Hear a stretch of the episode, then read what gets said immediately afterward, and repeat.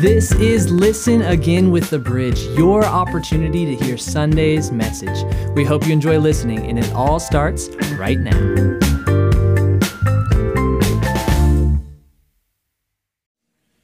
don't know about you, but I kind of needed that worship time as a time of healing after Mark said he was born in the 90s. Woo, that makes me feel real old. Jenna in the 2000s. What in the world? I was contemplating a question this week, and I, as I was preparing my sermon, I was wanting a really good, clear, definite answer to this question. So I did what any intelligent person would do I went to social media. And I asked the question Is there anything sacred? What would you consider sacred? And many of you, thank you for answering. You responded by telling me things in your life that you considered sacred uh, the marriage covenant, time, time with family, communion, the Bible. Uh, one of my buddies said his tree stand was sacred. I kind of agree with that one. One mom said eating ice cream without anyone needing a bite is sacred. Uh, for some of you, it's that first cup of coffee in the morning. You're like, don't look at me, don't touch me, don't do anything until I get that first cup of coffee. I know that I'm old, but when I was growing up in church, the church building was sacred. We didn't wear hats in the church. You didn't you did not run in the church because I got plenty of spankings for doing that several times. You didn't play ball in the church. Those were things you just didn't do because that was a sacred place. And uh, you when when I was a baseball player, if you won a game, you didn't watch that uniform because you wanted to take that good, whatever you want to call it, mojo or whatever, into the next game. It was sacred. And when I was walking out to the mound, you didn't dare touch the foul line. You would always jump over the foul line and not touch that because it was sacred. There's things like that in life that are sacred. And I actually just want to talk about something sacred in the Bible. But before I do, let me show you a couple things that were considered sacred in Bible times. One is in 2 Samuel 6. And it says a man was killed for touching the Ark of the Covenant. And you would say, well, he should have known better. After all, God told them all, don't touch this or you'll die. However, for this guy, the ark was falling to the ground. He's literally trying to save it from touching the ground, and in that effort, he touches the ark and is killed. Seems unfair. Talk about sacred. Now, Jackie Hill Perry, she's a well known author today, she said his assumption was that his hands were cleaner than the dirt. Ouch. That's interesting. Then in 1 Corinthians 11:30 Paul tells the Corinthian church, he says that many of them were sick or even died because they celebrated communion in an unworthy manner. Again, talk about sacred. Is it just me, or in an effort to not be too religious, in an effort to not be like the Pharisees, have we lost the importance of seeing things as sacred? The staff and I are going through a book right now. We're studying a book by Francis Chan. It's called Letters to the Church. And on the second chapter of this book, he talks about things that are sacred. And it's kind of what brought me into this idea for this message. And he makes this statement. He says, We live in a human centered world among people who see themselves as the highest authority. In other words, we don't hold to things that are sacred out of our own selfishness. So today, I want to take you to a sacred place. We're going to start in the Old Testament and we'll wind up in the New Testament, but I want to begin by taking you to a very sacred place in the Old Testament. We're talking about the building that was erected by King Solomon in Jerusalem. You see, Jewish people, they did not have the same relationship that we have with God today. We served the same God, but they lived under a different covenant. Thankfully, we live after Jesus died on the cross and rose again. So the covenant we live under is different. We know every morning when we wake up, we can just go straight into the presence of God. But the people who lived in the old covenant, they didn't have that luxury. Sin was an unsolved problem and it separated them from God.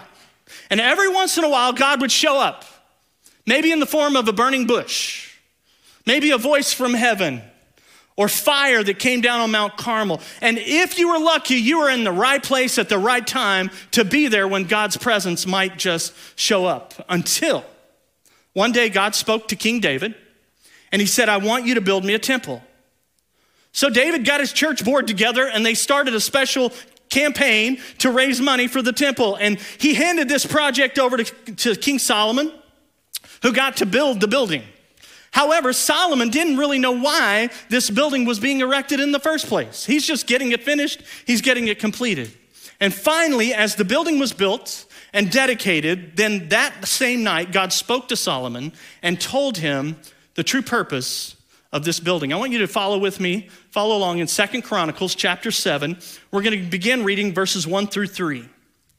Second Chronicles 7, verses 1 through 3 It says, While Solomon finished praying, fire came down from heaven and consumed the burnt offering and the sacrifices, and the glory of the Lord filled the temple. I feel like I need to just hold there for a moment. I want you to picture this. I'm going to read it again, but truly try to put this in your mind. He finishes praying, and fire came down from heaven and consumed the burnt offerings and sacrifices, and the glory of the Lord filled the temple. The priests could not enter the temple of the Lord because the glory of the Lord filled it. When all the Israelites saw the fire coming down and the glory of the Lord above the temple, they knelt on the pavement with their faces to the ground and worshiped and gave thanks to the Lord, saying, He is good, His love endures forever.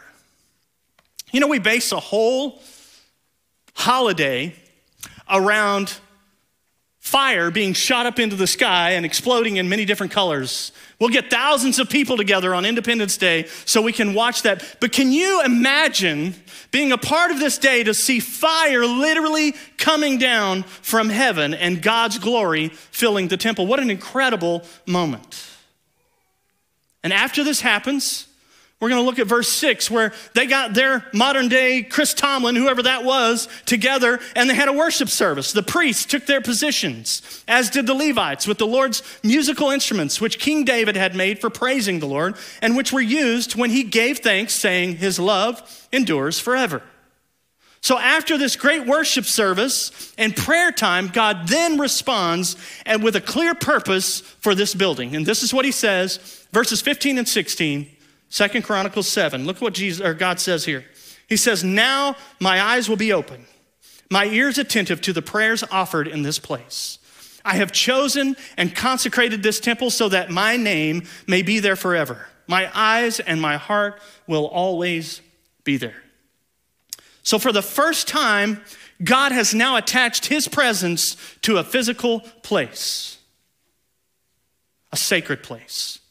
For the first time ever, the people of God could come to a place, not only hope, but they would know that God's presence would be there. That they would be able to encounter God at this temple. The temple was more than a physical building, it was the first ever point of connection between heaven and earth. And you might say, well, Chad, that's great, but what does that do for me today after all the temple is gone? It was destroyed, it was rebuilt and destroyed again. And here we are 2,000 years later. So, why are you telling us about this? Well, the temple building is gone, but the temple principle remains. There's a new covenant temple that carries the same vision. As sacred as the temple was in Second Chronicles, there's a new temple that is just as sacred. A new place to which God is attaching his presence permanently. And there's another place that is a point of connection between heaven and earth, and that is in you, and that is in me. A sacred place.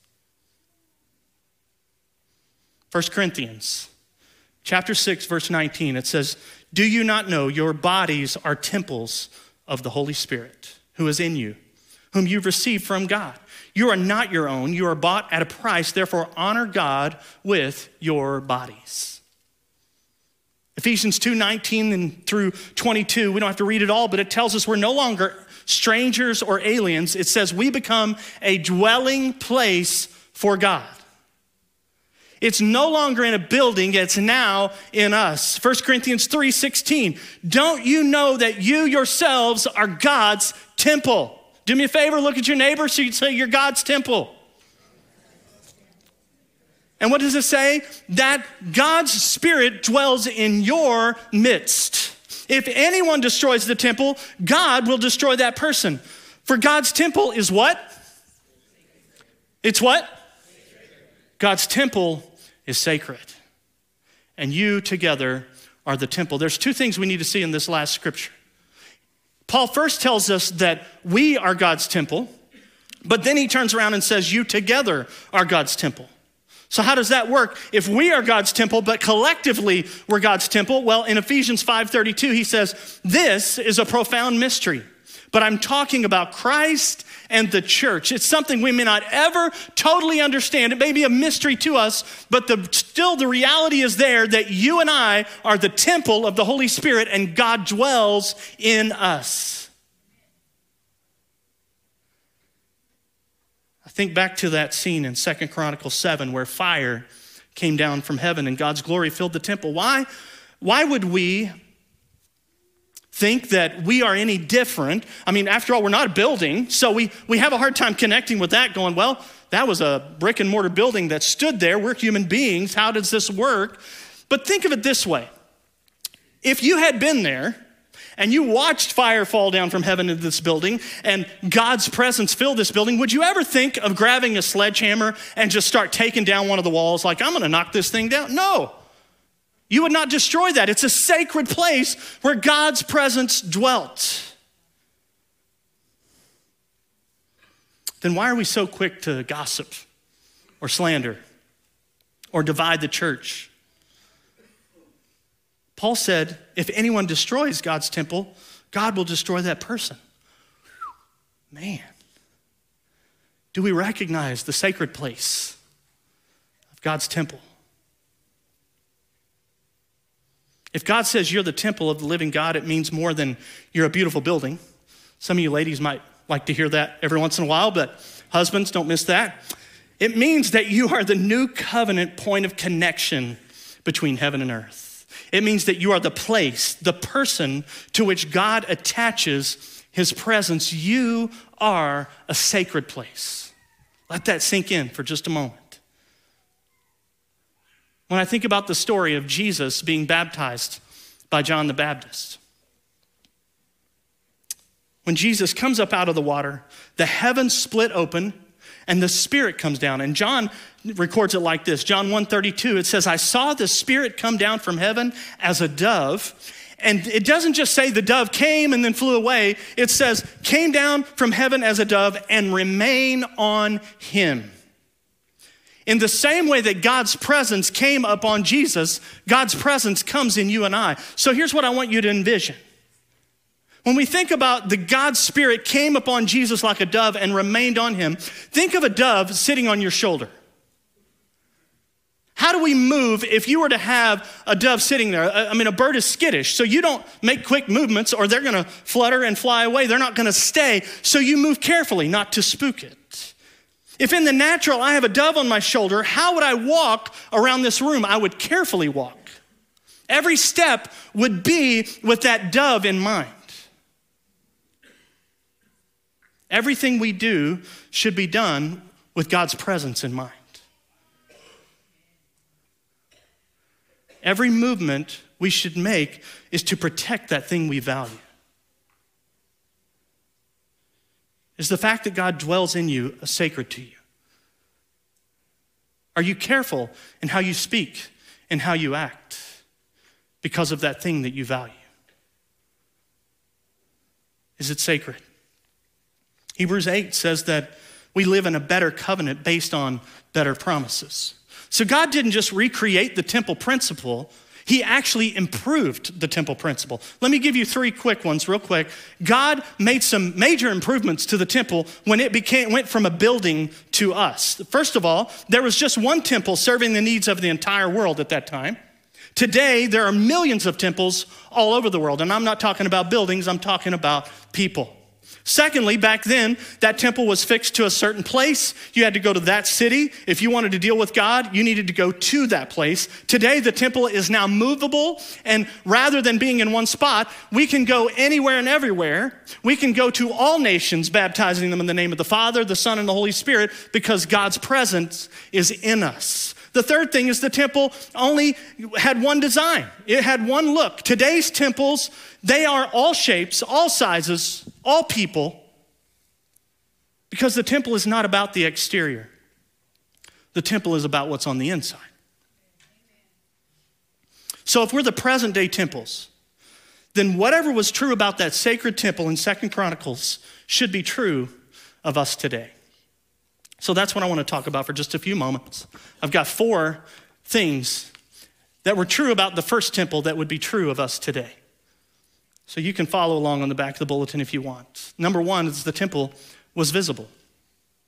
When God spoke to David and Solomon and asked for a building to house his glory, he did not ask for a bunker. He didn't ask for some underground building with a secret entrance that only a few people knew about. He wanted a big place. He wanted a place that would be from, seen from all over. If, if you were to build this temple today, that was built in Second Chronicles. I looked this up. I don't know how they come up with these numbers, but it is believed that it would cost anywhere from three to six billion dollars to build today. This was not a small place.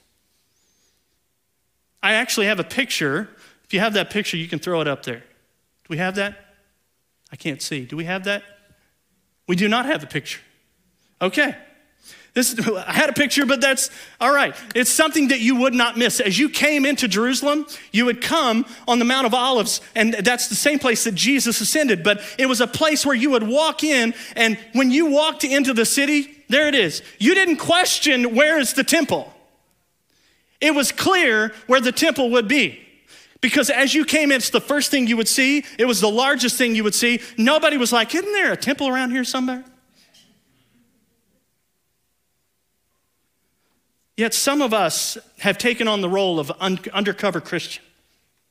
You know, I don't want to offend anybody. I don't want to make people feel uncomfortable. So I'll just kind of blend in with everybody else and do what they do. You know, I can show up on Sunday and I can love God, but on through the weeks, I'll just be undercover Christian. What did Jesus say in Matthew 5 14 through 16? He said, You are the light of the world. A city that is set on a hill cannot be hidden. Nor do they light a lamp and put it under a basket, put it on a lampstand, and it gives light to all who are in the house. Let your light shine before men that they may see your good works and glorify your Father in heaven. Could it be that part of the problem with people not finding God today is because we're not being a visible temple? We're not presenting God to the world. When people have questions about life or about God, if they're looking for someone to go to, if we're visible, if we're evident about God's presence being in us, then they're going to know to come to us in those moments. See, I want you to think about it this way. When it comes to God's presence, it comes in me for my sake, but it flows through me for yours. God's presence comes in me for my sake, it flows through me for yours. It, it's for all of us. What I'm saying is, He comes in us to convict us, to guide us, to comfort us. But what is more amazing to me is He flows through us to change the circumstances around us. Other people could be affected by the fact that God's presence dwells in you, a sacred temple. The temple was visible. Number two, the temple was a house of prayer. The temple back then was a house of prayer. The temple needs to be a house of prayer today. Why? Because God's presence did not come upon the temple back then because of its exterior beauty. The temple was finished, but God's presence did not come until they prayed. Just because they erected a building meant nothing. It was only when they began to pray and worship that the presence came in. And the same thing happened in Acts chapter 2, verses 1 through 4. It, it, this is where we see this new principle of the temple going from a building to people. Acts chapter 2, verse 1, it says, When the day of Pentecost came, they were all together in one place. Suddenly, a sound like a blowing of a violent wind came from heaven and filled the whole house they were, where they were sitting. They saw what seemed to be tongues of fire that separated and came to rest on each of them. All of them were filled with the Holy Spirit and began to speak in other tongues as the Spirit enabled them. Fire falls from heaven a second time. Only this time it's not to fill a building, it was to fill them. It was to fill people, the new temple. God is not so impressed with how we look or how we act that He says, I need to be in that person. God does not respond to your perfection, He responds to your prayers.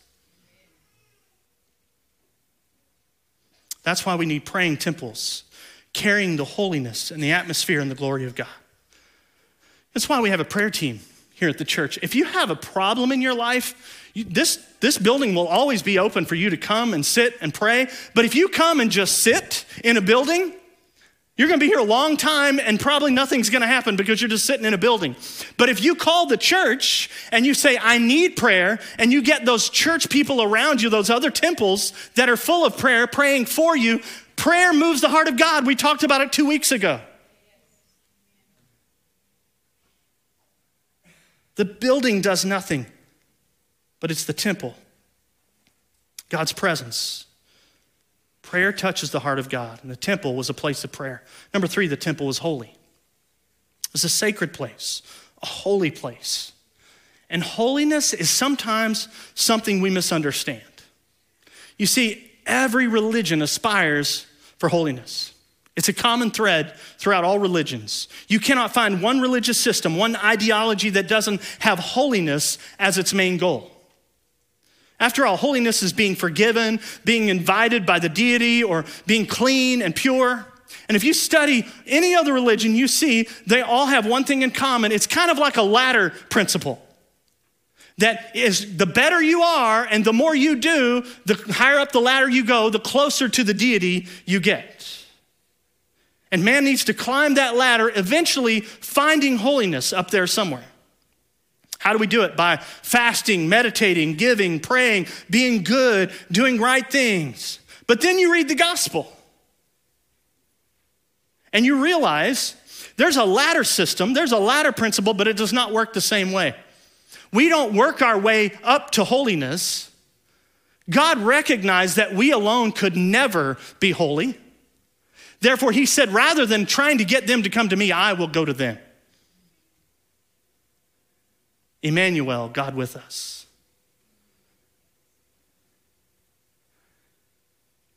You'll be given holiness as a gift, not as a reward for doing good. That's why Romans 6:22 says, "Now that you have been set free from sin and become slaves of God, the benefit you reap leads to holiness, and the results is eternal life." That means holiness is not your final destination, holiness is your point of origin. Can I say that again? Holiness is not the final destination, it is the point of origin. It's where we begin. You will not end up one day being holy. It is what you get from the start. 1 Corinthians 1:30. It is because of him that you are in Christ Jesus, who has become for us wisdom from God. That is our righteousness, our holiness, our redemption. Again, think back to when Jesus was baptized that day. And the Holy Spirit came down and God spoke from heaven. And what did he say? This is my beloved Son in whom I'm well pleased. This is not at the end of Jesus' ministry, not because he preached a bunch of good sermons, not because he healed the sick or raised the dead. This is at the beginning. He's done nothing up to this point, and the Lord says, I'm pleased with you. You're my beloved son. It's not a reward for a job well done, it's the point of origin. Holiness is a gift of God given the very first day that you accept Jesus Christ into your heart. And then Jesus taught us that holiness had more to do with the attitude of your heart than it did outward acts of religious observance. Well, if I do the right things, then I'll earn it. Does that mean, Chad, that I don't have to work on anything, that I don't have to worry about my weaknesses? No, no, we still have to work on our character, how we talk, how we act, all of those things. But you're not working for your holiness to be perfected, you're working for your holiness to be reflected.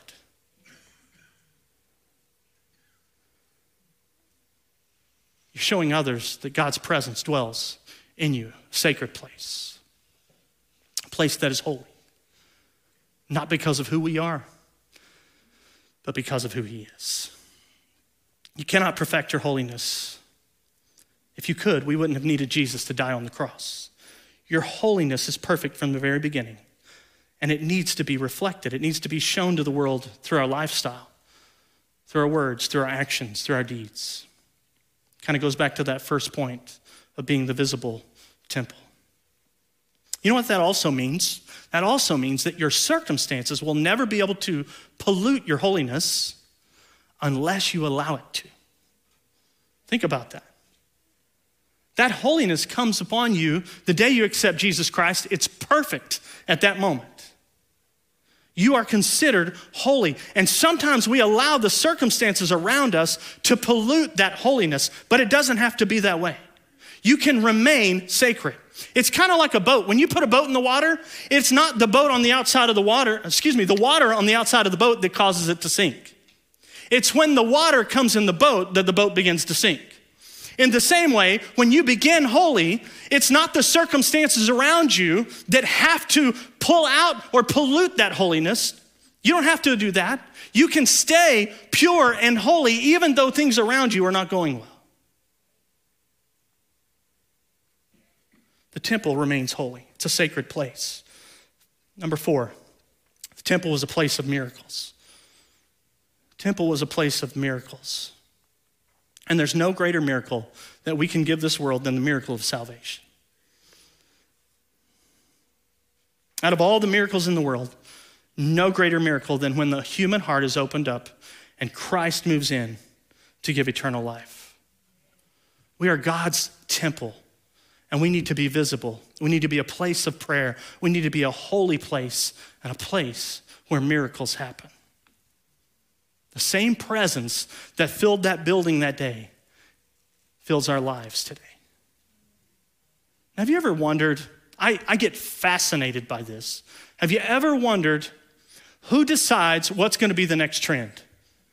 This always just fascinates me. I don't get it. Who decided that Carhartt was going to go from being some farmer's attire to what everybody in the world wanted to wear? I mean, what person just decided that one day and then all of a sudden, I got to get some Carhartt gear? Champion, the workout gear. I mean, that's been around for years, and all of a sudden, it was three, four years ago, it became like Nike or, you know, Under Armour. And it's like, who decided that? Or maybe it was Stanley. Anybody ever have a Stanley mug? Stanley, been around 109 years.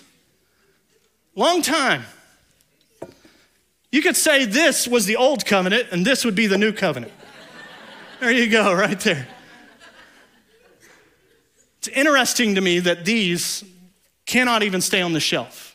Every time they're released, they're just sold as quickly as they're put out on the shelf. You wonder how in the world did these become the new thing? Do you realize these were released in 2016 with Stanley's camping gear? and they did not sell, so Stanley decided to discontinue them. Most people don't know that because all they know is, I got to get one of these. By the way, we have four of these we're going to give away next week to some teachers because next week is Teacher Sunday. So, teachers, if you would like one of these, come back and you would have the chance to win one of these. A little push for teachers. 2016, this was released in the camping gear. No one liked it, it never sold, so they discontinued it until 2019. And three ladies who were starting a business called the Buy Guide. The Buy Guide was a social media business, and they were going to use it to promote a product, and whatever product they promoted, if it sold well enough, then they would make money from that. And one of those three ladies fell in love with this tumbler. And she told the other two about it. She said, We have got to promote this thing. This is awesome. One of the reasons everybody likes it, obviously, it keeps things hot or cold for long periods of time. Ladies love the handle, but more importantly, ladies love that it fits in the cup holder of your van or your suburban. So these three ladies got together and they talked about, we got to sell this thing. Little did they know, Stanley had already discontinued making this. And so they called Stanley and they said, We want to sell this. We love it. We want to promote it on the buy guide and we want to get these out there. And they said, Sorry, we don't believe in that. It's not going to sell. And they said, Please, let us, let us just buy some to put out there and see what happens. We'll buy 5,000 of them. And finally, they convinced Stanley to do it. So they bought 5,000. They not only pulled all the money they had in their business, they each gave some of their own money to buy the first 5,000. They took a risk. And those 5,000 sold in a week. So they called Stanley back and they said, Give us 5,000 more. And the same thing happened again. Stanley still wasn't convinced. It took several times before they finally said, We got to get this back out there. These ladies know what they're talking about. It all began with three ladies that knew how to sell to moms, and they were willing to take a risk. They saw the value in something that Stanley themselves did not see the value in. They themselves couldn't be convinced that this would sell. It took all kinds of sales and selling out of them over and over and over before they finally realized we got to get it back out there. Now they can't keep them on the shelf. Why? Because some women saw the value. If three ladies starting a business can bring back a mug that was just sitting on the shelf, already discontinued, if they could see the value in something worthy of investing in it, taking a risk on it, couldn't we do the same? Let me ask you a pretty difficult question this morning. Has God been sitting on the shelf so long that he's become old news? Is it too hard to sell? Are you too worried that you're going to get turned down? Is it not worth the risk? Is it no longer sacred to think that God's presence dwells within us? And shouldn't everybody know?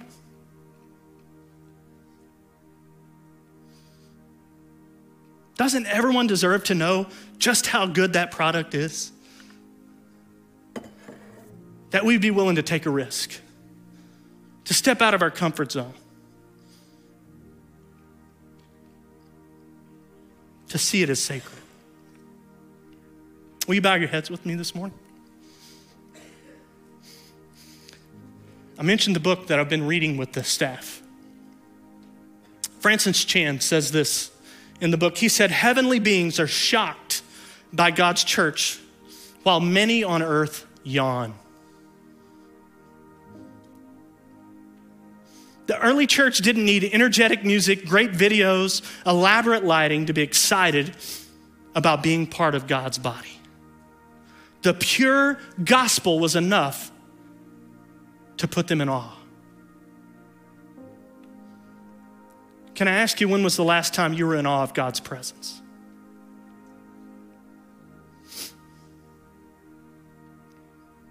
There is no greater honor on this earth than to be part of God's church and to be a place where God's presence dwells. Not a building, not an ark. We are God's temple.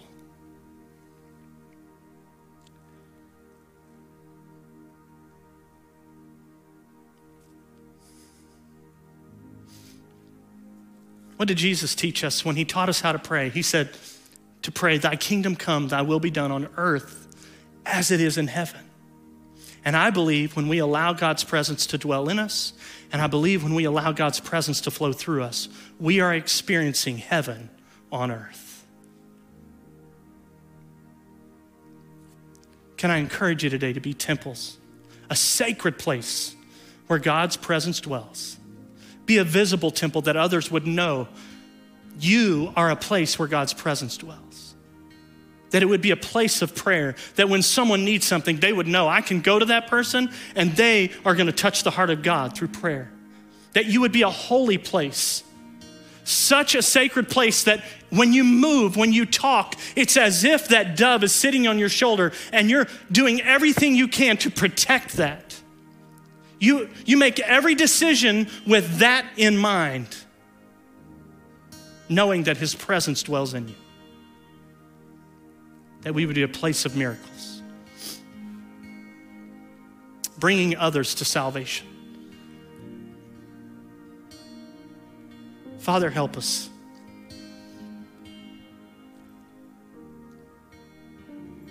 Help us not to yawn at the things that you do.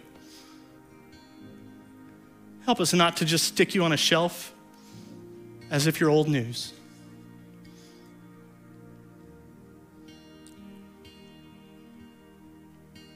God, that every day we would allow your presence to dwell in us and that that would be a sacred place.